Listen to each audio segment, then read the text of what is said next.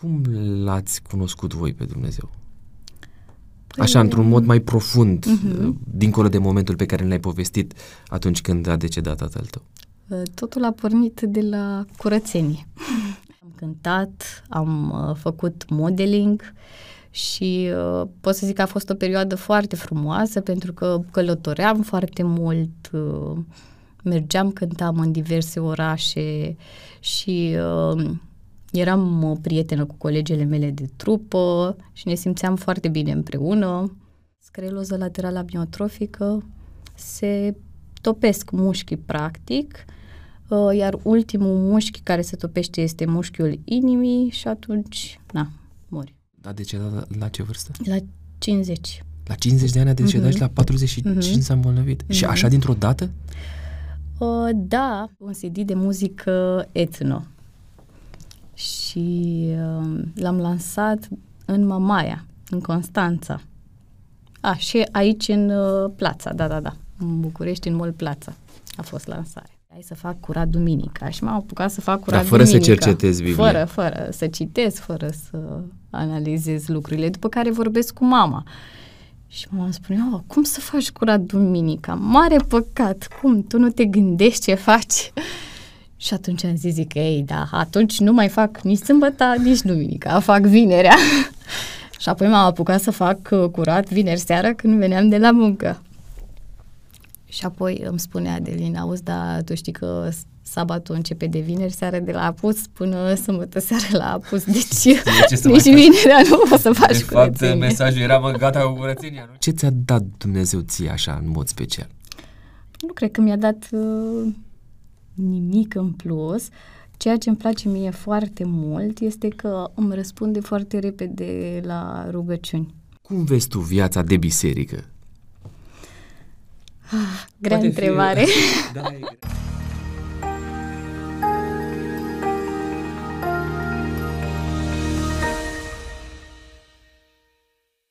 Mă bucur să fim din nou împreună, dragi prieteni.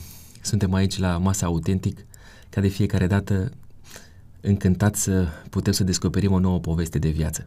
Sunt Costi și ori de câte ori vă sunt aproape, emoțiile îmi sunt aici în gât, chiar dacă dumneavoastră nu le vedeți, pentru că cu toate că au trecut câteva episoade bune, cu toate acestea, uh, orice se întâmplă aici la Autentic este cu adevărat uh, real și plin de um, emoție, de voie bună, de zâmbet, dar în același timp și de mult, mult suflet. Sper ca episodul acesta să fie cu adevărat relevant pentru fiecare dintre noi, aceia care îl urmărim, aceia care îl distribuim, aceia care comentăm, aceia care facem parte în fond din comunitatea autentic. Îți mulțumesc pentru că aleți să faci gesturile acestea pe care le-am amintit mai devreme ehm, și dacă nu le-ai făcut până acum, te invit cu toată eh, sinceritatea să o, pot fa- să o poți face în momentele acestea. Am alături de mine o persoană pe care am cunoscut-o cu ceva vreme în urmă, în diferite ipostaze și cred că prietenia care ne-a legat de atunci familiile noastre um, a rămas peste timp um, astfel încât în ocazia asta putem să discutăm deschis despre ceea ce a făcut Dumnezeu, mai ales pentru ea. Bun venit la Autentic, Bianca Rusu. Mulțumesc! Bine te-am găsit! Ce faci, Bianca? Puțin obosită, dar... După o zi de muncă așa se întâmplă, nu? Și voi continua munca apoi. Adevărat. Uh, dar sunt bine. Continui munca pentru că noi înregistrăm într-o zi din cursul săptămânii. Trebuie să vă amintim lucrul acesta, chiar dacă dumneavoastră vedeți live pe YouTube într-o zi de, într-o seară de vineri. Noi înregistrăm în cursul săptămânii, este o zi de miercuri astăzi, e adevărat. Da. De aceea ai muncit, faci o pauză să vorbim puțin despre tine și apoi te reîntorci. Exact. Sper ca timpul ăsta pe care îl petrecem aici să ne revigoreze și mai mult decât orice să ne ajute să înțelegem cum spuneam și în introducere, ce a făcut Dumnezeu pentru noi, dar mai ales pentru tine. Da, exact. Bianca, pentru a afla câteva lucruri despre cine ești tu, am să te rog, uh, eu am să dau și drumul unui cronometru, să ne spui ce crezi tu că ar trebui să știm despre Bianca Rusu în 20 de secunde. Start! Uh, sunt Bianca, am 30 de ani, îmi place foarte mult să râd, să mă simt bine, sunt o fire perseverentă și ce să mai zic, optimistă. ok, bun, uite, mai aveai două secunde, puteai să mai găsești ceva de să ne spui despre tine. Ne-ai spus că ești o fire optimistă și îți place să râzi. De ce zici lucrurile astea despre tine? Sau ce te face să spui asta așa în caracterizarea ta? În sensul că nu renunț uh, din prima la fiecare obstacol pe care îl întâlnesc, nu? Și atunci sunt optimistă și încerc până reușesc și până aflu eu ce îmi doresc să aflu. Și îmi place să râd, da, îmi place foarte mult să, ca în timpul liber să, nu știu, ne întâlnim cu prietenii, să râdem, să discutăm, să ne simțim bine. Ești o fire sociabilă? Da. Ai fost dintotdeauna așa? Uh, da, am fost. Uh-huh. Și în copilărie, și în adolescență? Da, da, da. Măi, asta e foarte bine că ai reușit să-ți păstrezi uh, tonusul ăsta. Uh, ești căsătorită cu Adelin de câți ani? De șase ani. Șase ani deja? Mm-hmm. Ai, ce repede. Dar suntem împreună de 11. Oh, oh, oh. Da. Acum putem să vedem așa în ansamblu uh, toate lucrurile astea. Foarte fain. Uh, cum v-ați cunoscut voi? Uh, ne-am cunoscut la primul meu job. Am lucrat uh, prima dată pe vânzări pentru o agenție imobiliară și el era șeful meu. Am lucrat o idilă la locul de muncă, așa, da, mă, o relație exact. de prietenie. Am lucrat acolo undeva la un an jumate, cam așa.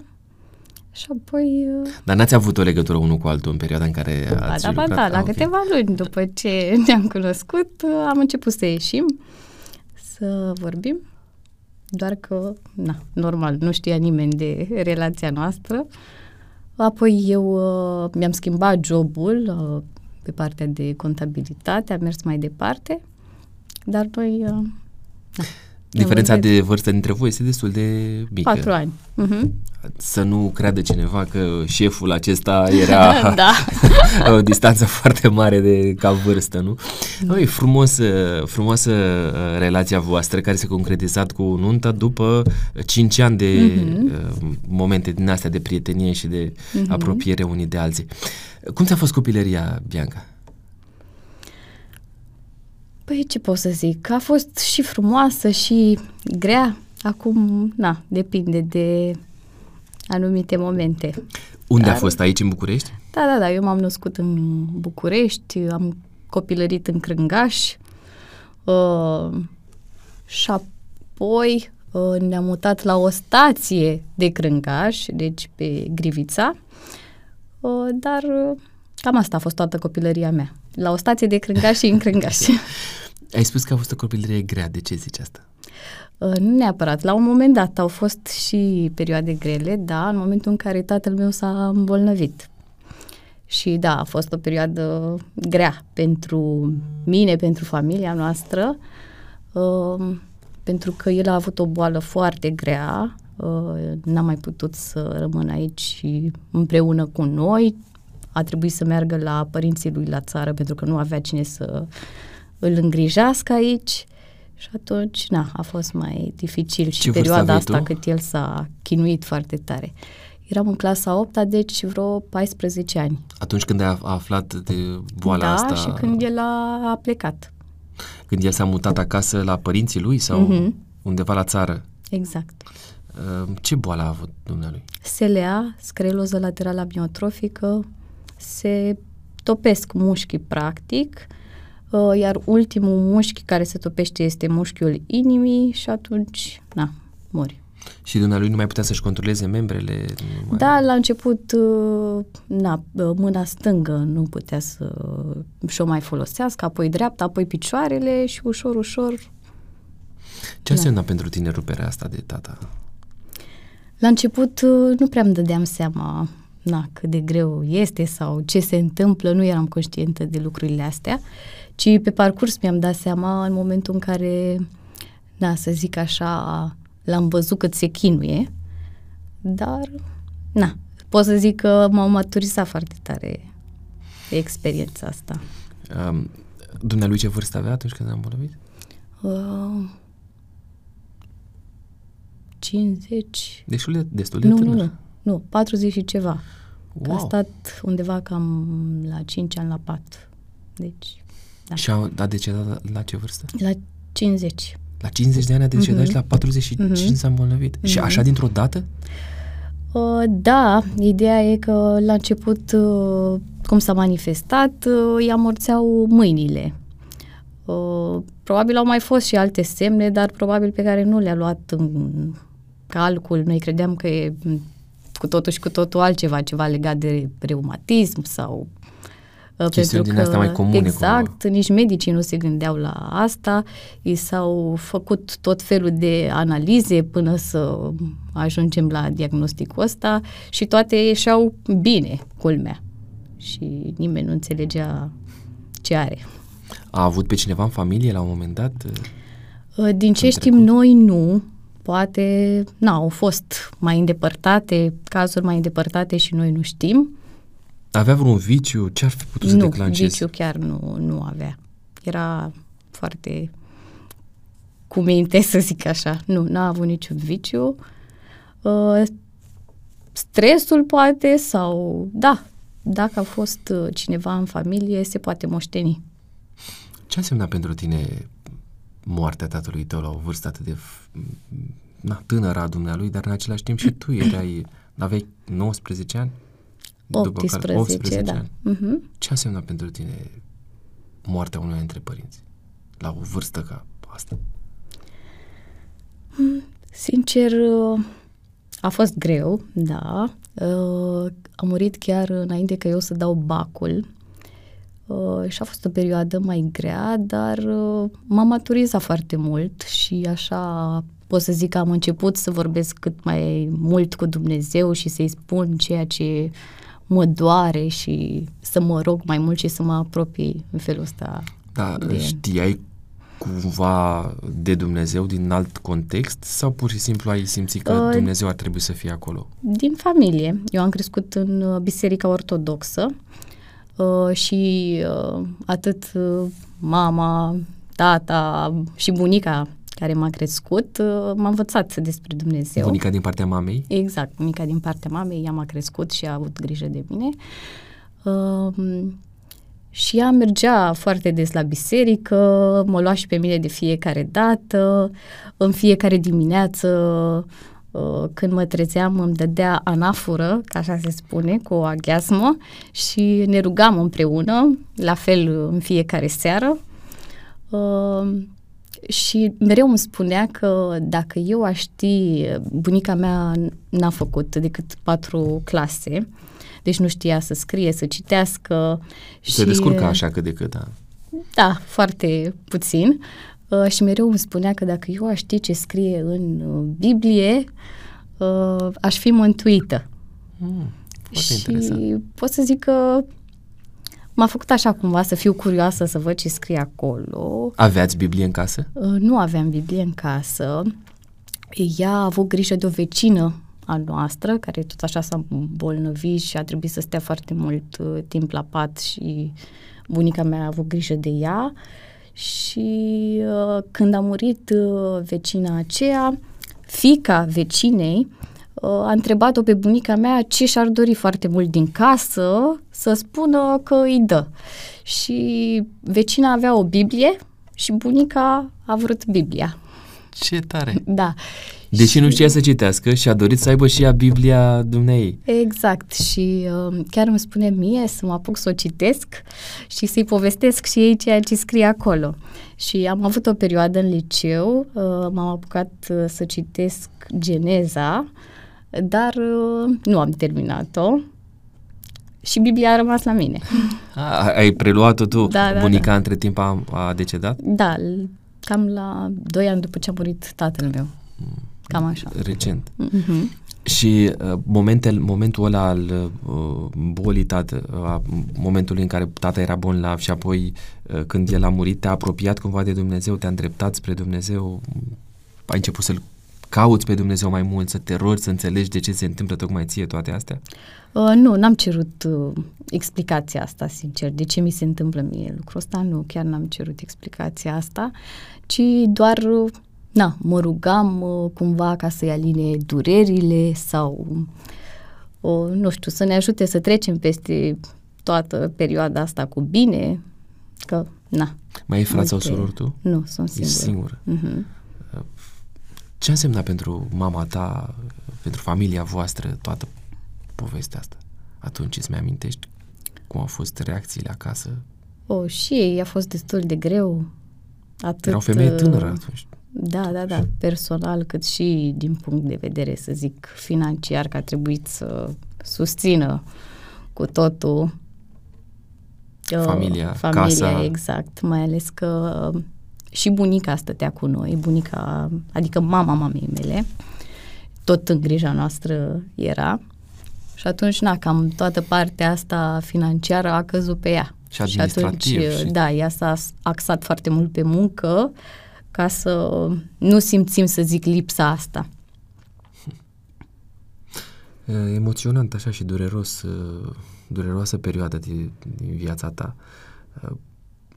Dacă ar fi să te uiți puțin înapoi atunci, e ceva ce ai făcut altfel? Dacă ai avea, dacă ai, atunci ai fi avut mintea de acum și cunoștințele de acum, ai făcut altceva în raport cu tatăl tău? Uh, cu tatăl meu, da, poate relația pe care am avut-o să zic uh, că mi-aș fi dorit să fie una mai apropiată, să discutăm mai mult, dar nici el nu era uh, genul ăsta foarte sociabil. În schimb, era o persoană foarte blândă și uh, făcea, să zic așa, nu, nu refuza niciodată nimic ca tu să te simți bine. Dar poate aici aș vrea să mai schimb ceva dacă aș putea. Uh-huh. Partea asta de relație între mine și el, în schimb, nu, nu cred că aș putea să mai schimb ceva. Um, e ceva acolo în sufletul tău, în raport cu dumnealui, care, nu știu, pe care tu l-ai făcut și n-ai apucat să-i ceri iertare de la dânsul? Um, da, sunt lucruri, clar, sunt lucruri. Asta pentru că în adolescența ta ai fost o fată mai rebelă așa sau nu neapărat din perspectiva Nu, nu, asta? nu, nu, nu neapărat, nu. N-am fost rebelă. Nu? Ai nu. fost o fată cu minte? Da. Cu minte, cu minte? Cu minte, cu minte. Acum nu știu ce înseamnă cu minte, cu minte, dar uh, cu minte, zic eu. Uh, când uh, vorbești despre adolescența ta, cum o caracterizezi așa, dincolo de cumințenia asta pe care ai ținut să o accentuezi? Cum îți aduce aminte de perioada asta de adolescență? Ce provocări au fost atunci cărora a trebuit să le faci tu față? Păi, na, pe lângă uh, greutățile astea, să zic așa, pe care le-am avut în familie, au fost și lucruri foarte faine.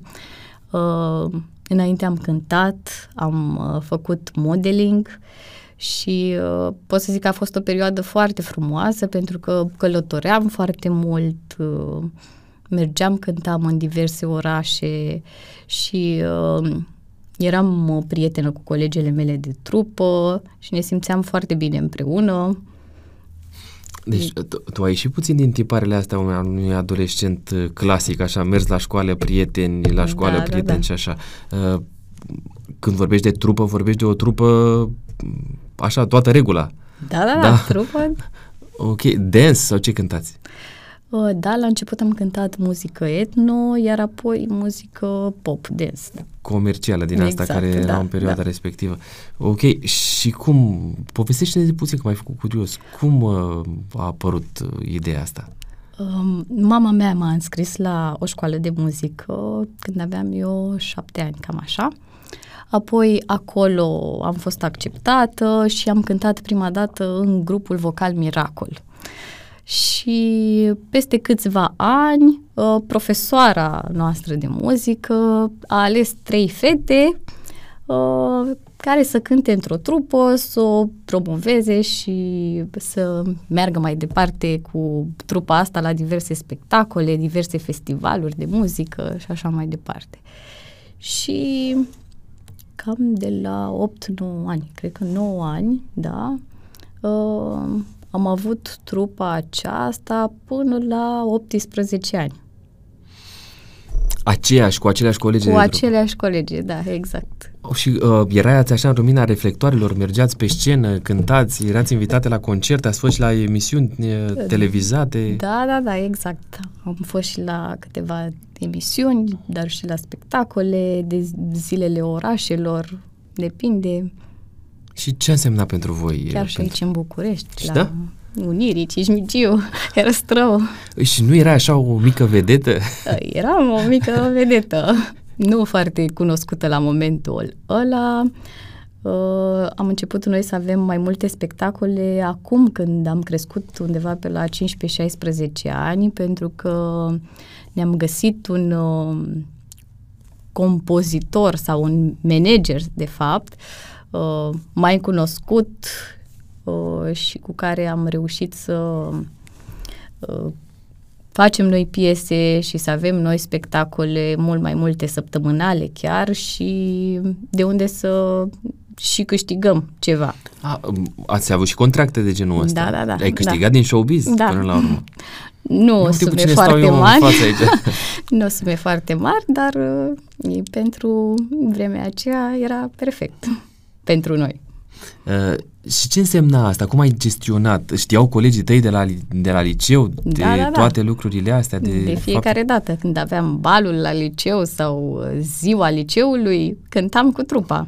Uh, și fetele, colegele, ai mai avut câte colegi? De Încă trup? două. Încă două. Mhm. Uh, Și aveați și dansatoare și... mă Nu, rog, nu, o nu. trupă? Sau doar nu. voi Doar noi, făceați? noi dansam, noi cântam. A, Voi aveați coregrafie și tot ce Exact, asta exact, însemna da. lucrul ăsta. Mhm. Bun, și uh, apoi prietenii, colegii, cum reacționau când venea vorba de da, întâlnirea cu, cu voi, cu tine, la liceu? Nu, erau foarte ok, nu pot să zic că... Ai dat mamă- autografe? Da, cum să nu. Ai dat și autografe? Ați avut și un CD, ceva? Da, chiar am lăsat și un CD, nu mai știu exact uh, în ce an, un CD, un CD de muzică etno. Și uh, l-am lansat în Mamaia, în Constanța. A, și aici în uh, Plața, da, da, da, în București, în Mall Plața a fost lansarea. Oh, păi să nu pleci de aici până nu-mi dai și mie un, Da. un autograf. Uh, Dar, foarte, uh, foarte tare asta. Uh, uitându-te în urmă, uh, nu știu, cum evaluezi tu experiența asta și Măi, îmi place foarte mult. Îmi place că, na, am avut totuși o copilărie, o, să zic așa, am fost ocupată, n-am avut uh, timp, foarte mult timp liber, adică tot timpul mergeam fie la repetiții, uh, fie uh, învățam sau scriam, adică nu eram genul ăla de copil care după ore să își permite să iasă afară la joacă. Nu, toată săptămâna o aveam uh, plină, fie dansuri, fie muzică și așa mai departe. Și, nu știu, mie mi-a plăcut foarte mult lucrul ăsta. uh, ți-a plăcut să fii așa Te ajută oarecum să fii prinsă mult mai organizat. și da. activă? Mhm. Uh, de ce s-a destrămat trupa? Sau cum, cum a spus punct? Au fost uh, la un moment dat niște neînțelegeri, uh, găsisem un sponsor prin uh, una dintre colegele noastre de trupe, au fost niște neînțelegeri și Financiare mai degrabă. da, pe partea asta mai degrabă financiare și am căzut de comun acord să ne despărțim și fiecare să meargă pe drumul ei. Și ai mers și solistă o vreme sau? Nu, nu. Uh, n- n-am mai continuat de atunci cu muzica. Am vrut să merg pe partea asta, apoi imediat pe partea cu modeling-ul. Asta a fost pasiunea mea de când eram eu mică. Uh, muzică nu mi-am dorit, uh, pot să zic așa, cu tot sufletul să fac muzică. Mama mea și-a dorit mai mult lucrul ăsta. Uh, și apoi am reluat uh, modeling-ul. Tot Să așa. înțeleg că ai avut o perioadă de modeling pe care Mhm. ai dedicat mai mult timp muzicii, și apoi te-ai, Muzicii. reînto- te-ai reîntors. Exact, da. Și uh, mătușa mea m-a ajutat atunci să mă înscriu la o agenție de modeling și apoi na, am urmat niște cursuri, după care am semnat uh, contracte de prezentare. Și cum e lumea asta? Că uite, vii dintr-o lume pe care, la care noi prea avem acces. Cum era acolo? Nu știu, erau anumite interese care na, contravin unor principii sănătoase sau lucrurile sunt oarecum normale și Hmm. te curcă un oricare alt uh, loc de muncă? Acum depinde de nivelul la care ajuns, să zic așa. Uh, Eu n-am ajuns la un nivel foarte înalt încât să contravină anumitor principii. Poate dacă, nu știu, aș vrea acum, în ziua de astăzi, să mai fac modeling, uh, n-aș mai putea din ce punct de vedere că toate prezentările astea sau toate repetițiile se desfășoară uh, fie sâmbătă majoritatea, pentru că atunci toată lumea e liberă și eu acum în momentul ăsta clar n-aș fi de acord să mai fac asta sâmbătă. În rest, alte uh, chestii de, legate de principii Probabil pentru și mine nu au fost, da, acum care se clar. promovează în momentul ăsta. Uh, acum depinde de tine ceea ce îți dorești foarte mult. Are Sau un model... ce uh, prezentări dorești să faci și așa mai departe. Modelele a, pot să aibă și uh, puterea de a spune, un, uite, un nu, să zicem? Da, Măi, uite, asta eu nu prezint, asta... Cum să nu? Da, de tine ține dacă vrei să faci asta sau nu. Și cont- Doar că probabil, na, odată ce refuzi, nu știu apoi dacă te mai cheamă cineva. Contractele astea erau cu o agenție și ei mm-hmm. îți propuneau ce da, să prezinți. Da. Înainte ca să semnăm contractul, spuneam, ne spunea ce anume, în ce constă prezentarea respectivă și așa mai departe. Este lumea asta, atât cât ai reușit tu să o cunoști, câți ani ai uh, colaborația pe motor la întrebare? Uh, trei ani, cam așa trei ani. Uh-huh. În perioada asta ai sesizat, nu știu, sau ai văzut în jurul tău, sau poate că ai fost chiar tu supusă unor presiuni de genul ăsta, uh, nu știu, spre zona, zone din astea mai, mai delicate, cum ar fi, uh, nu știu, expunere a intimității extraordinar de uh, agresivă sau uh, dependențe de anumite substanțe, cum ar fi drogurile. Așa se spune, cum că cei din showbiz uh, sunt mai predispuși la chestiuni de genul ăsta. Probabil da, că pentru cei din show, showbiz, na, riscul este mult mai mare pentru lucrurile de genul ăsta, dar în cazul meu nu, n-a fost. Adică eu, de exemplu, făceam uh, prezentări de modă pentru păr. Ah, interesant. Uh, da, și... Adică diferite coafiuri? Sau? Exact, exact, da. Uh, a fost o perioadă, de exemplu, uh, în care am vrut să fac prezentări și pentru haine, uh, Uh, dar, na, aici depinde, că cum ziceai și tu mai devreme, vin tot felul de propuneri, nu știu, lenjerie intimă sau... Și atunci, na, depinde de tine dacă accepti asta sau nu. Uh, colegele, uh, colegii de acolo, de la, din zona asta de modeling, există și relații între ei sau uh, când vorbesc despre relații, adică oamenii sunt deschiși, comunicați, nu știu, au difer- loc diferite întâlniri din asta, extra uh, prezentare sau pur și simplu nu, am venit, mi-am făcut treaba și am plecat acasă? Uh, nu, existau și câteva întâlniri înainte în care asta practic uh, făceam, discutam despre prezentarea în sine, în ce, în ce constă și uh, despre partea asta financiară, na, iar tot așa în ce constă, cât timp durează, ce va trebui să faci, uh, unde se vor ține repetițiile, unde se va ține prezentarea, adică chestii mai mult administrative legate de contract. Hmm. Uh, și de fiecare dată când aveai o prezentare semnai un alt contract? Da, pentru fiecare prezentare cât un contract. Ți se părea că banii veneau ușor? Mm, nu, nu, pentru că ăsta a fost și motivul pentru care n-am continuat, să zic, pe partea asta și m-am îndreptat uh, către contabilitate, uh, tocmai pentru că nu ajunsesem eu la un nivel atât de înalt încât să uh, câștig atât cât aveam nevoie, să zic, ca să mă întrețin singură sau și să nu fiu nevoită să mai apelez la mama pentru mm, bani.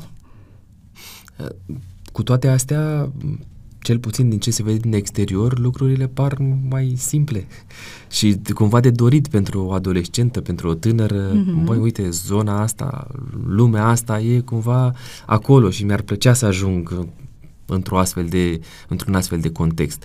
Ce le-ai sfătuit tu pe fetele astea, adolescente, tinere, care poate se gândesc la o, o carieră în domeniul ăsta? Pe partea asta de modeling?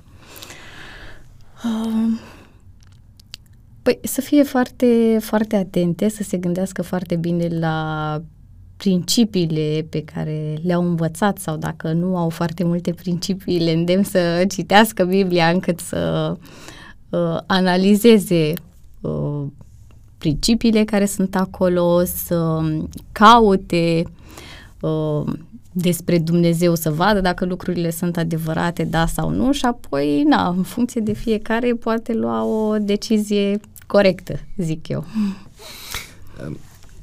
Mi-ai vorbit puțin despre Dumnezeu, ai amintit despre El acum, uh-huh. da, în perioada asta.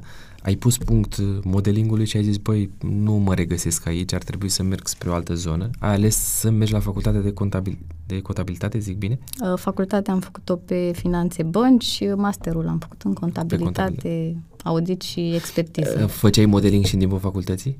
De păi fapt, în timpul sau... facultății, atunci am făcut modeling, da, și în timpul facultății, apoi prin anul uh, 2, la mijlocul anului 2, am decis să mă angajez pe partea asta de contabilitate.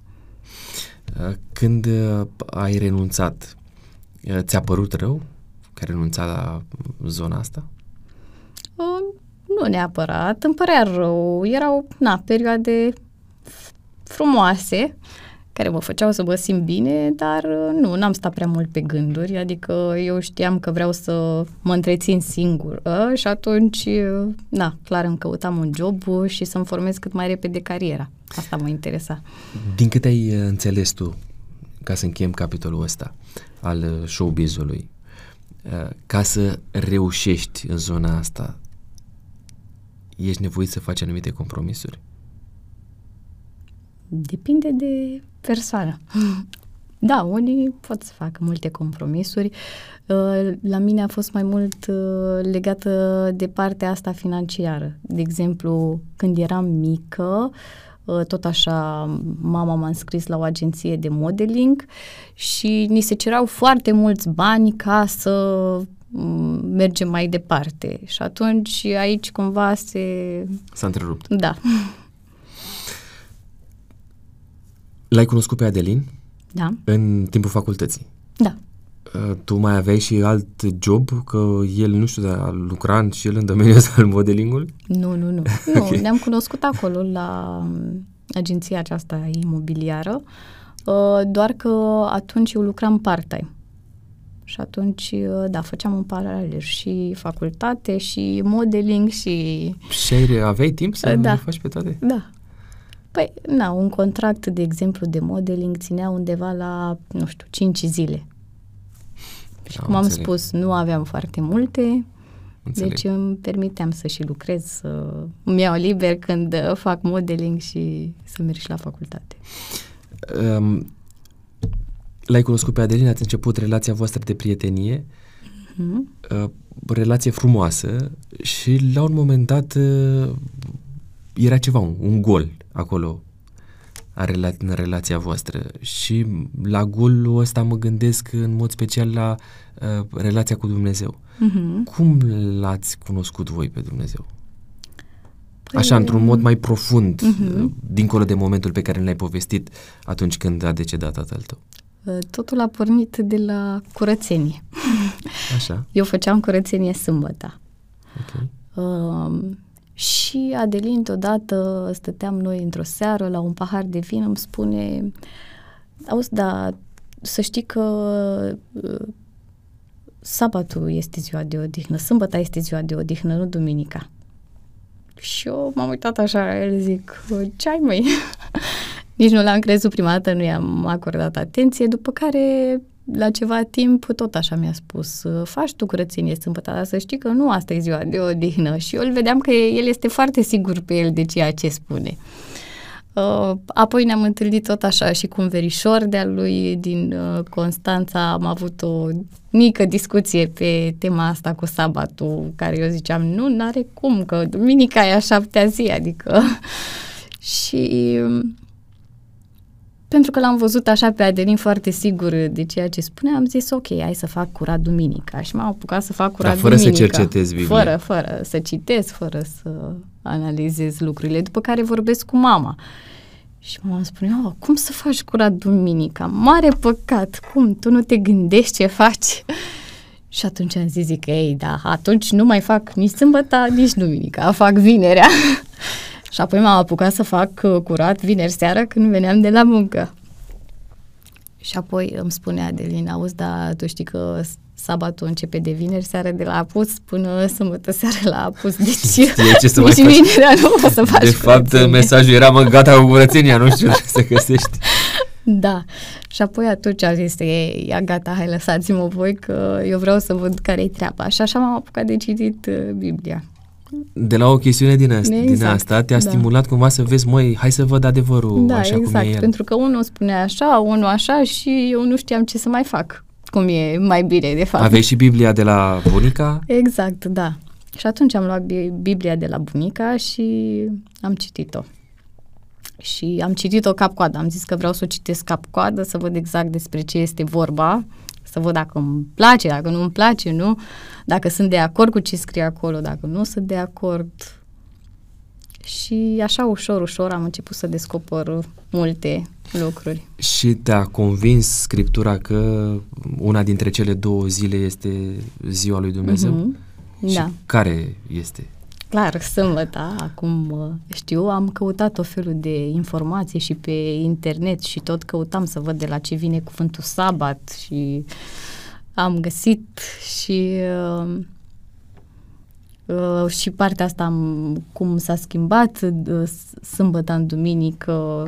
Am căutat, doar că la un moment dat uh, nu pot să zic că aveam așa foarte mult timp să stau să analizez foarte mult informația sau să caut foarte multe pe internet. Apoi v-am cunoscut pe voi și te, te tot întrebam pe tine că ai fost un, unul dintre oamenii care mi-a oferit cea mai multe informație și uh, uh, m-am rugat într-o zi, m-am rugat uh, și asta să zic a fost una din primele experiențe după ce am citit Biblia cu Dumnezeu și am spus, uh, Doamne, dacă asta este ziua pe care eu ar trebui să o țin, nu știu, fost să se întâmple ceva diferit în uh, sabatul ăsta. Și um, chiar mi-aduc aminte că atunci am spus și lui Adelin că vreau să merg la o biserică de genul ăsta, să văd și eu cum este. Și el m-a dus tot în Crângaș, deci tot în Crângaș a fost prima biserică. Parcă mi-amintesc la că pe care am aceea mers. stradă ai copilărit tu, sau mă rog, aproape? În spatele În spate. bisericii, da, era strada pe care am copilărit eu. E, și tot acolo l-am cunoscut și pe Adelin. Acolo era sediul uh, agenției... Agenției imobiliare Mhm, de care, Exact, da. la care ați lucrat amândoi da, pentru o perioadă. Da. Așa s-au Deci legat lucrurile. lucrurile. importante s-au întâmplat în Crângaș. Foarte, foarte tare. Uh, și decizia asta a fost simplă? Ai tăi, mama ta cum a reacționat? Știu că tu ai o relație foarte apropiată și cu uh, unchi, unchiul tău și Mhm. mm-hmm. mătușa ta.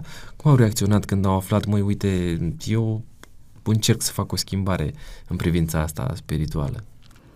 Uh, mama la început, clar, n-a fost de acord, adică nu înțelegea de ce trebuie să-mi schimb uh, religia, de ce trebuie să fac asta, dar uh, mi-a spus că schimbările pe care le vede la mine, într-adevăr, sunt bune. Uh, unchiul meu, da, a fost de acord, pentru că el a crescut într-o familie de adventiști și uh, asta îmi spunea, deși el acum, uh, să zic, uh, nu Nu e practicant. Exact. Um, ei n-au avut, uh, să zic așa, o reticiență legată de schimbarea asta. Și uh, la un moment dat, după cât timp, uh, mergând lucrurile așa, întrebând cumva în stânga și în dreapta despre uh, căutând, cercetând, citind scriptura, vorbind cu unul sau cu altul, ai zis, măi, este timpul să iau și o decizie concretă și fermă față de, de Dumnezeu și să-L urmez pe Dumnezeu, să mă botez. Uh, Cam după patru ani, da. După patru ani Mhm. de căutări, Exact, de da. uh, schimbări în viața ta și de, nu știu, luat de la capăt și de arătat că, măi, uite, Mhm. direcția este asta, ai fost gata să spui cu mâna ridicată, vreau să merg pe urma asta, pe, pe Exact. urmele lui Isus. Am avut o discuție cu Adelin și am zis, uh, eu vreau să mă botez. Ca el să înțeleagă ce are de făcut pe mai departe. Foarte interesant. Da. Uh, trebuie să spunem cumva, e o, așa un, uh, un mic uh, detaliu, uh, Adelina a avut cumva legătură cu Biserica Adventistă, dar poate o să povestim la un moment dat cu Adelina aici la masa autentic ce însemna povestea lui. Nu spune mai mult de atât. Da. Adevărat. Uh, pentru că și la el viața a fost așa o plină Doar de că nu așa o întortocheri. mare legătură, să zic. Da, e adevărat. Nu dăm prea multe din casă, Mhm. rămâne așa între Da. noi. Uh, Bianca, dacă ar fi să te uiți la viața ta de dinainte să-L cunoști pe Dumnezeu Mhm. și viața ta de după ce L-ai cunoscut pe Dumnezeu, cum o evaluezi? Cum le evaluezi pe cele două? Clar, acum uh, mă simt mult mai bine, uh, mă simt mult mai fericită și, să zic așa, mai principială, da? Uh, Și îmi place mai mult acum, pentru că acum, sincer, uh, nu știu, mi se pare că viața are un sens. Uh, Dacă stăm să ne gândim la cum gândeam eu lucrurile înainte, nu aveau un sens anume. Concret, Concret, clar, da. bine ancorat. Exact, Erau așa da. cumva uh, căutări după Mhm. lucrurile vremelnice, oarecum. Exact, da. Și acum s-au, s-au așezat, Mhm. privești în perspectivă, te gândești bine la relații, la oamenii din jurul tău, Mhm, la Dumnezeu, Da. în fond și la ce vrea El de la tine. Cum vezi tu viața de biserică? Grea întrebare. fi, da, e grea întrebare, dar e realistă cumva, pentru că na, noi toți formăm biserica. Na, uh, clar, sunt uh, foarte multe lucruri na, care m-au ajutat, dar uh, și lucruri care m-au dezamăgit, să zic așa. Uh, Venite, buni, astea care te-au ajutat au venit din partea oamenilor, ale Da, care da, da. te-au dezamăgit au venit tot, din culmea, partea tot din partea oamenilor. Exact, nu? da. Uh, eu zic că, na, e bună viața asta de biserică în sensul că te ține acolo ancorat uh, cu Dumnezeu. Mai ales că asta își- știu că asta își dorește Dumnezeu de la mine, să facem parte totuși dintr-o biserică. Dintr-o comunitate de exact, oameni Da, care da. să aibă aceleași principii. Mhm. Unde crezi tu că este problema? Uh, Păi na, că tot uh, se vorbește în ultimul timp peste tot despre compasiune. Aici cred că este problema. Mi se pare că um, oarecum ne axăm mai mult pe noi și uh, nu ne gândim la cel de lângă noi. Asta cred eu că e problema. Ar trebui cumva la fiecare acțiune pe care o facem în relație cu altul să ne gândim dacă și celuilalt îi este bine sau nu.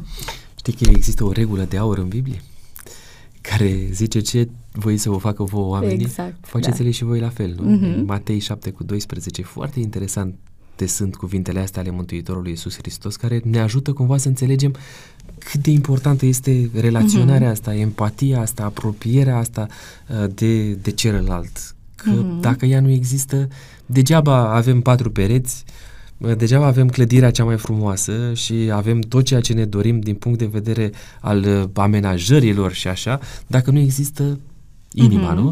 Pe exact. care să o oferim celuilalt. Uh, crezi, hai să te întreb altfel, ce ai face tu ca viața asta de biserică să se îmbunătățească?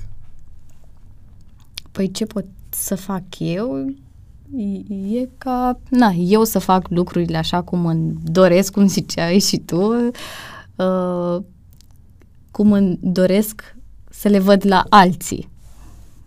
Și atunci să fac eu tot ce ține de mine ca să se vadă lucrul ăsta, nu? Și poate în felul ăsta și alții să adapteze principiul ăsta. Corect, să-l uh, adopte în viața lor mm-hmm. și Mhm. să-l aplice cumva, nu? Mhm. Adică să spui un bun venit, să ai zâmbetul pe buze, Mhm. să te oferi, să ajuți, să poți să fii acolo unde oamenii chiar au nevoie de tine. Bianca, ce înseamnă pentru tine a fi fericit?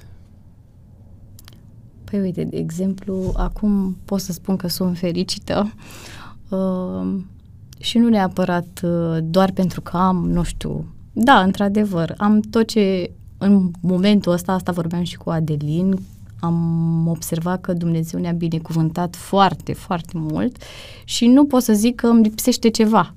Chiar nu pot să zic asta. Și da, mă simt împlinită, mă simt fericită.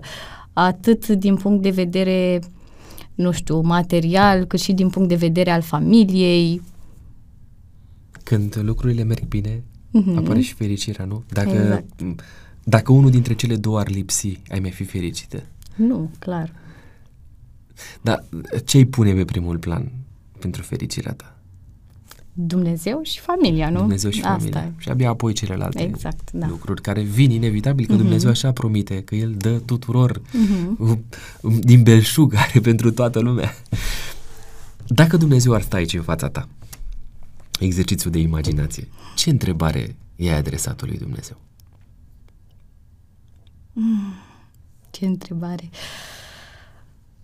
Oh, nu m-am gândit deloc la asta nu știu, cum mă vede el pe mine. Mm-hmm. Să-ți facă o caracterizare. Mm-hmm. Ar fi interesant de aflat, nu? Da. um, Bianca, ce înseamnă pentru tine familia, conceptul ăsta de familie? Cum arată o familie sănătoasă pentru tine, din punctul tău de vedere? Păi o familie sănătoasă uh, este acea familie care știe să comunice, și care știe să, să-și recunoască greșelile atunci când ele există. Ex, da, pentru că e absolut normal și să-și ceară iertare și să știe cum să treacă mai departe împreună pentru, peste orice obstacol. Deci nu câți bani aduce acasă uh, soțul, nu, nu ce loc de muncă bine plătit are, nu ce recunoaștere profesională găsește într-un loc sau altul, ci... Nu, astea sunt lucrurile cele mai importante pentru mine. Bineînțeles că și astea sunt importante, dar uh, atâta timp cât suntem sănătoși și putem să muncim, uh, astea, na, nu sunt așa o mare Nu spus problemă. nimic despre fidelitate. Contează în relația de familie? Înțeles, da. Încredere? Da. Adică... Gelozie cu pentru măsură? Pentru mine infidelitatea e... Punct. Da. Nu numai pentru tine și Biblia spune același da, lucru, nu? clar. Adelin știe? Da, cum să nu. Dacă nu, o să afli în momentul știe, ăsta. Știe, știe. Ok. Uh, ce crezi că ți-a dat ție Dumnezeu în comparație cu alții din jurul tău? Ce ai tu în plus? Ce ți-a dat Dumnezeu ție așa în mod special?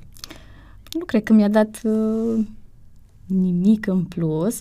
Ceea ce îmi place mie foarte mult este că îmi răspunde foarte repede la rugăciuni.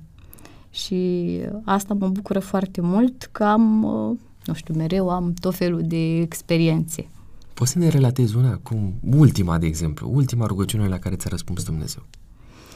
Da, chiar săptămâna trecută eram uh, foarte aglomerată la birou, nu am reușit să mă pregătesc pentru un col pe care îl aveam cu uh, o companie și așa, pe ultima sută de metri, l-am rugat pe Dumnezeu să facă cumva să mă ajute să reușesc să citesc puțin, să văd despre ce este vorba acolo. Și culmea s-a anulat un alt col din senin și am reușit să mă pregătesc Așa, pentru... ai avut timp pentru exact, lucrul da. ăsta. Dumnezeu răspunzându-ți cererii tale. Da. Dar care e secretul de a răspunde Dumnezeu rugăciunilor și astea simple, mă rog, care nu necesită nu știu ce mare minune mm-hmm. în mhm. viața ta, dar tu le iei ca pe niște răspunsuri venite din partea lui Dumnezeu.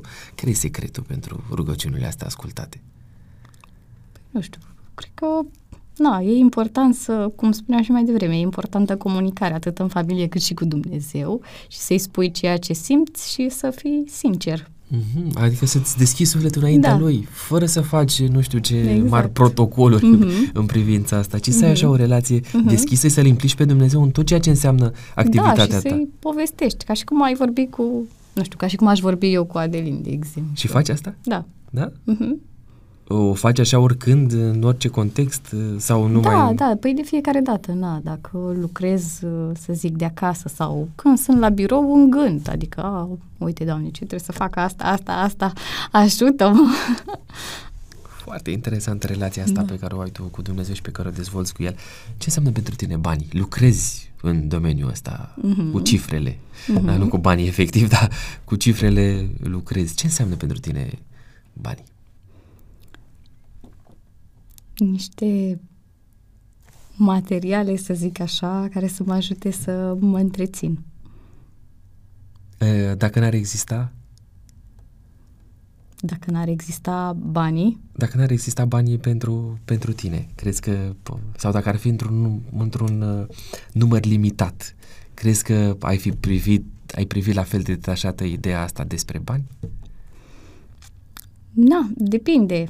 Noi în familie am avut, uh, să zic așa, și perioade mai grele din punctul ăsta de vedere, dar uh, nu, eu zic că, asta zic, să pui osul la treabă, atâta timp cât suntem sănătoși, putem să ajungem, să zic așa, cât mai sus în carieră, dacă îți dorești, și să fii cât mai bine, nu? Uh-huh. Adică noi îi facem pe bani, nu banii ne fac pe exact. noi, vrei tu da. să spui. da.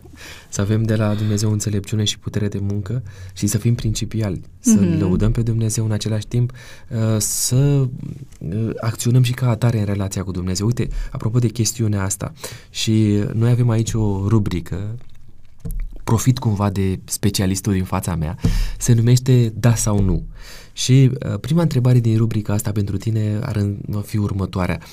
Care este primul gest pe care îl faci tu atunci când uh, vine vorba de uh, primirea salariului? Și ca să fie în contextul ăsta, da sau nu, am să te întreb, tu îi oferi o parte din bani lui Dumnezeu? Da. Ce înseamnă asta mai concret?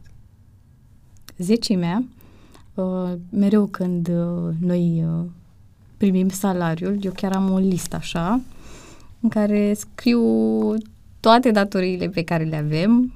Uh, prima este zecimea, dăm la o parte 10% din salariul meu, din salariul lui Adelin, după care sunt toate datoriile astea, Enel, gaze și așa mai departe, tot ce avem noi de plătit. Rata la bancă, probabil? Dacă mai există, nu știu dacă da. mai există.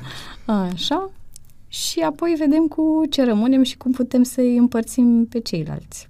Uite, completez cumva întrebarea asta și te întreb, um, mi-ai spus despre faptul că uh, voi ați avut o carieră ascendentă și inevitabil și salariul vostru a crescut și al tău și al lui Adelin. Nu v-a fost greu, adică, nu știu, mă gândesc că dacă vorbim de acum 5 ani, felul în care arătau cei 10%, 10% pe care îi deteai era o anumită sumă, mm-hmm. acum suma este diferită. Nu ți este greu să oferi cei 10%? Nu, nu. Chiar dacă sunt o sumă, acum probabil că e o sumă mai da, e o sumă mai mare, dar nu. Atâta timp cât tu o faci din tot sufletul, și știi că banii ăia se duc într-o direcție bună, că de fapt despre asta e vorba și că nu îi arunci și nu se întâmplă nimic cu ei, n-am uh, nimic împotrivă. Și acești, acest procent de 10% uh, voi, tu, îl, voi ca familie, îl oferiți către biserică, să înțeleg? Da, da tocmai pentru a se face misiune pentru Hristos. Mm-hmm, da. De a doua întrebare pe care ți-o uh, adresez din rubrica asta, da sau nu, uh, tu cât, uh, f- nu, hai să o formulez așa, faci economii? Mai, uh, încercăm să facem, acum ne este un pic mai greu pentru că ne-am mutat la casă de curând și avem foarte multe lucruri de făcut și atunci se cam duc așa economiile noastre, dar na, de fiecare dată când putem, da, de ce nu? Um, contează, din, te întreb din perspectiva specialistului, contează un anumit procent pentru um, economii sau contează să fii consecvent în ceea ce privește punerea banilor deoparte? Păi noi ne gândeam tot așa că la final, după ce scădem toate cheltuielile, să vedem cât rămânem și tot așa, 10% să fie pentru partea asta de economii. Adică consecvența, regularitatea, mm-hmm. nu neapărat suma mare da. pusă deoparte, mm-hmm. ci să fie consecvent da, pus să deoparte. fie ceva lunar pus acolo deoparte, da. Bun, cea treia întrebare pe care ți-o adresez din rubrica asta, da sau nu, voi aveți rate la bancă? Da cum reușiți voi să gestionați în momentul ăsta ratele de la bancă atâta timp cât ele trec așa prin fluctuații de extrem de mari și cresc dobânzile foarte mult? Cum poți să faci astfel încât să ții totul sub control uh, chestiunea asta? Sau cum faceți voi? Păi tot așa, fiind foarte organizați, adică ceea ce spuneam și mai devreme, nouă, în momentul în care ne intră salariul, știm clar în ce direcție trebuie să dăm banii și apoi ne rămân uh, ne rămâne, să zic așa, o anumită sumă de bani cu care știm că putem să facem ce vrem noi. Este cumva și principiul ăsta al uh, achitării creditului compensatoriu sau cum se numește, uh, să dai din, uh, să plătești ratele Anticipat. anticipate, uh-huh. exact, asta este cuvântul. Adică dacă se poate face lucrul ăsta, este benefic în perioada asta să fie aplicat de cât mai mulți dintre cei care au credite? Da, cum să nu? Tot timpul este bine să faci plăți anticipate. Acum uh, depinde că există partea asta, să scazi din uh, perioadă sau să scazi din uh, rată, din rată, să faci rata mai mică. Pentru că, de exemplu, am, chiar vorbeam cu niște prieteni la un moment dat și am observat că ne avantajează pe partea asta de dobândă să facem plăți anticipate, dar să scădem din perioadă ci nu să facem rata mai mică. Și, și atunci, atunci scade și dobânda. Ceea ce este, ar fi foarte bine și este un sfat de uh-huh. aplicat de către noi toți, cei uh-huh. care avem credite cumva, uh, să încercăm să aplicăm plata anticipată scăzând perioada uh-huh. și nu scăzând uh, rata pe care Exact, o da. Ok, foarte bun uh, sfatul ăsta, mulțumim frumos. Uh, suntem cumva pe final de podcast, am să te mai întreb uh, câteva chestiuni, uh, cumva, nu știu, așa din viața ta, e ceva ce regreți? Mm, nu, nu pot să zic că sunt lucruri pe care le regret. Totul ți s-a părut că a decurs așa cum ar fi trebuit să, să decurgă? Clar nu, doar că sunt împăcată cu gândul ăsta că nu mai ai cum să schimbi uh, ceea ce deja s-a întâmplat, ci de acum încolo să vezi ce poți să faci astfel încât să nu mai repeți aceleași greșeli la nesfârșit. Foarte fain asta, adică mm-hmm. cumva să te împaci cu, ceea, cu trecutul tău pentru a mm-hmm. reuși să schimbi viitorul. Adică, într-un fel, până la urmă, Uh, nu că le văd neapărat benefice, dar uh, sunt uh, bune și greșelile astea, să-ți dai seama de Atâta timp cât învățăm ce din să ele, faci, nu? da, pe mai ce departe. să faci diferit. Mm-hmm. Ce detesti, tu cel, ce detești tu cel mai mult la o persoană? Uite că atunci când vine vorba de întrebarea asta, uneori mai bâlbânie prima dată. Uh, nu-mi place lucrul ăsta, să-mi spui ceva în față sau să promiți ceva și să nu te ții de promisiune sau să-mi spui mie ceva și apoi să te aud vorbind cu altcineva fă, același lucru, dar total diferit. Mm-hmm. Foarte interesant asta. E o, un lanț așa și mm-hmm. foarte alambicat, încârligat, nu știu cum să zic. ok. Care este uh, versetul pe care îl ai tu la suflet care pentru tine înseamnă foarte mult. Noi avem aici o Biblie la mm-hmm. autentic pe care am să ți-o pun în față. Op, sper să nu trântesc astea pe aici. Asta e Biblia noastră. Citește-ne și nouă versetul care ți este apropiat de inima ta. Asta îmi place foarte mult, Isaia 43 cu 4. De aceea, pentru că ai preț în ochii mei, pentru că ești prețuit și te iubesc, dau oameni pentru tine și popoare pentru viața ta. Foarte Este făgăduința mea de anul trecut și chiar eu am făcut uh, anul trecut făgăduințele pentru biserică și când scriam uh, făgăduința asta zic, oh, cu eu pica versetul ăsta mare, mare verset. E adevărat, e o binecuvântare da, mare. și mi-a picat mie. Foarte frumos. Bianca, mai am câteva întrebări pentru tine, um, puse așa niște mici rubrici. Prima rubrică se numește testul de autenticitate. Întrebarea spune așa, care este practica zilnică ce te ajute să rămâi uh, autentică? Hmm, rugăciunea. Cu ce defect te lupți cel mai des pentru a rămâne autentică? uh, analiza asta, nu știu să zic, critică, așa. Care este locul în care îl găsești în mod autentic pe Dumnezeu? În rugăciune. Care este cartea, cu excepția Bibliei, din care ai învățat să fie autentică? Mm. Uh, feminitatea pusă deoparte. Și ultima întrebare din uh, rubrica aceasta, care este cel mai autentic om pe care tu l-ai întâlnit vreodată? Uh, din familie sau... De oriunde. Păi, uh, îmi place foarte mult uh, Pavel Goia și mie mi se pare un om autentic. Iar așa, ca să zic din familie, da, soțul meu, uh-huh. tatăl meu, unchiul, da, Frumos. da, mi se pare unora, unul dintre, unora dintre invitații mei le-a fost foarte greu să găsească un om autentic și uite că ție nu ți-a fost deloc. E o paletă largă de oameni din viața ta care cu adevărat au dat pe fața autenticitate. Ești binecuvântată? Da. Am să te rog să completezi fraza, uh, prima dintre ele începe așa, mulțumesc lui Dumnezeu pentru... Tot ceea ce m-a învățat până acum. Iubesc cel mai mult? Mm. Cel mai mult se referă la un lucru anume, orice? Ce vrei tu. Iubesc cel mai mult? Să călătoresc. Biserica Adventistă m-a învățat să?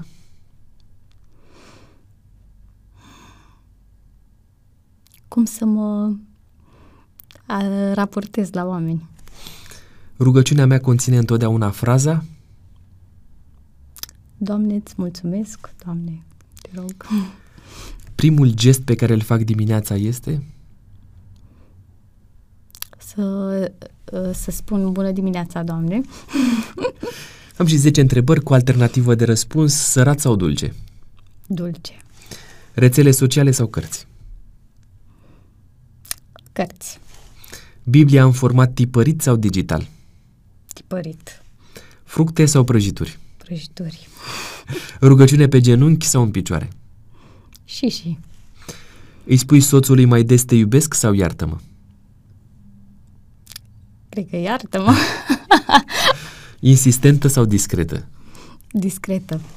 După ce ai greșit, te scuzi imediat sau mai târziu? Depinde de situație. Imediat sau mai târziu? Depinde de situație. Pâine albă sau neagră? Neagră. Uh, și ultima întrebare, citești mai des din Biblie, Evangheliile sau epistolele? Evangheliile. Mulțumesc frumos, Bianca. Eu mi-am terminat întrebările, dar podcastul nu se termină aici, pentru că am mm-hmm. o mhm. întrebare surpriză. Acea întrebare se găsește în acest bol. Eu le amestec bine. Sunt întrebări scrise de cei care au stat înaintea ta pe scaunul autentic. Am să te rog să extragi unul dintre bilețele și să răspunzi la întrebarea pe care o găsești acolo și să-mi spui dacă este, există și vreo semnătură pe bilețel. Este semnat bilețelul? Nu. Nu este, te rog. Dacă mâine ar veni Hristos, ce ai face? Uh, la asta m-am gândit mereu ce aș face dacă ar veni mâine Isus. Uh, cred că aș vorbi cu persoanele apropiate mie să se gândească foarte bine la ce alegere urmează să facă. Mulțumesc mult! Nu terminăm podcastul până nu scrii și tu o întrebare. Uh-huh. Uite, aici este foaia, aici este pixul autentic, acest pix va rămâne al tău, este un prim cadou pe care ți-l oferim, îl arăt și prietenilor noștri, așa arată pixul ăsta, putem să-l și-l folosim pe device, da? deja am trecut la un alt nivel, știți că vă spuneam din uh, episodul trecut, uh, este al tău, dacă vreți și uh, voi un astfel de, de pix, rămâneți în contact cu comenturile de la podcast, de la acest video și acolo e foarte posibil să primiți o provocare, astfel încât să meritați cumva pixul ăsta. Așa că, Bianca, te rog să scrii și tu o întrebare pentru cei care vor sta în viitor pe scaunul autentic și la final să te și semnezi. Da, te rog. Mă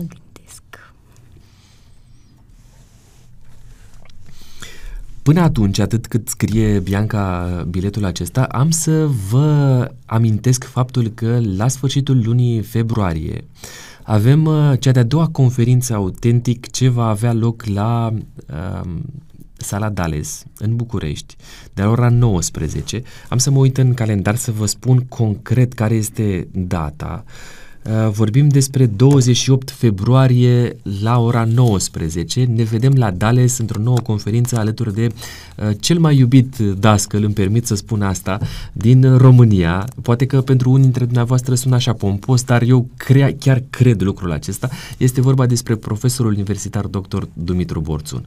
Sper să fiți aproape la conferința respectivă. Țineți în contact cu ceea ce înseamnă comunitatea autentic pentru că așa uh, veți reuși și să aflați mai multe detalii despre ce vom face noi acolo. Bianca a terminat între timp uh, descris întrebarea, a pus-o și în bol, uh, ai și semnat uh, pe bilețel, da? da? Perfect, super. Uh, pune și pe acela întrebarea la care da. ai răspuns tu, da? Aici noi facem un bol mare, mare uh-huh. cu toate întrebările de la cei care au venit la noi la podcast. Bianca, nu pleci de la noi necadorisită așa cum trebuie. Ai primit un pix, da, ori uh-huh. pe actele alea importante pe care le semnezi tu să folosești pixul nostru. Uh, mai, mai avem un cadou de la editura Viață și Sănătate. Am două cărți pe care le arăt și prietenilor noștri. Uh-huh. Uh, aceste două cărți uh, poartă titlurile următoare, una dintre ele Întâlniri decisive, și cea de-a doua, spuneți adevărul. Te rog uh-huh. să alegi tu pe una dintre aceste două, care să fie, acestea două, care să fie calul, cat, uh, cadoul nostru pentru tine. Spuneți adevărul. Spuneți adevărul, aceasta va Mulțumesc. fi a ta. Dumnezeu să te binecuvânteze pe tine, Mulțumesc, familia ta, în tot ceea ce faci. Vă mulțumesc și vouă pentru că mi-ați, spus, mi-ați fost aproape și în uh, ediția asta autentic. Sper ca Dumnezeu să o binecuvânteze și vă rog să nu uitați uh, să faceți din comunitatea autentic un loc potrivit pentru fiecare, printr-un coment, printr-un like, printr-un share, distribuiți uh, podcastul nostru prietenilor voștri pentru că cu siguranță le veți face un mare bine. Nu uitați până data viitoare să vă trăiți viața atât cât puteți voi uh, de sincer într-o relație cu Dumnezeu care să denote inevitabil autenticitate.